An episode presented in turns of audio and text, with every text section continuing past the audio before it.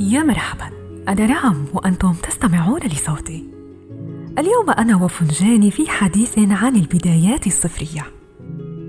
في هذه الحياة نختبر مواقف وتجارب قد نخسر فيها الكثير ولا نجد أنفسنا سوى عند بداية الطريق مرة أخرى.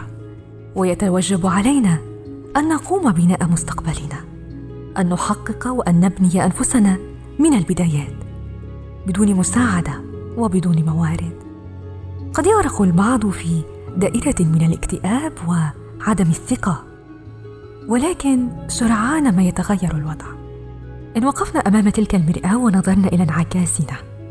وقلنا لذاتنا بأننا سنقف على أقدامنا مرة أخرى.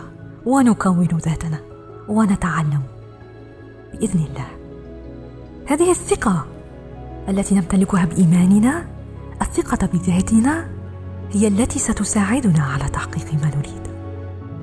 لأننا عندما نمتلك الثقة بالذات نمتلك الثقة بمواهبنا بهذه المواهب التي وهبت لنا.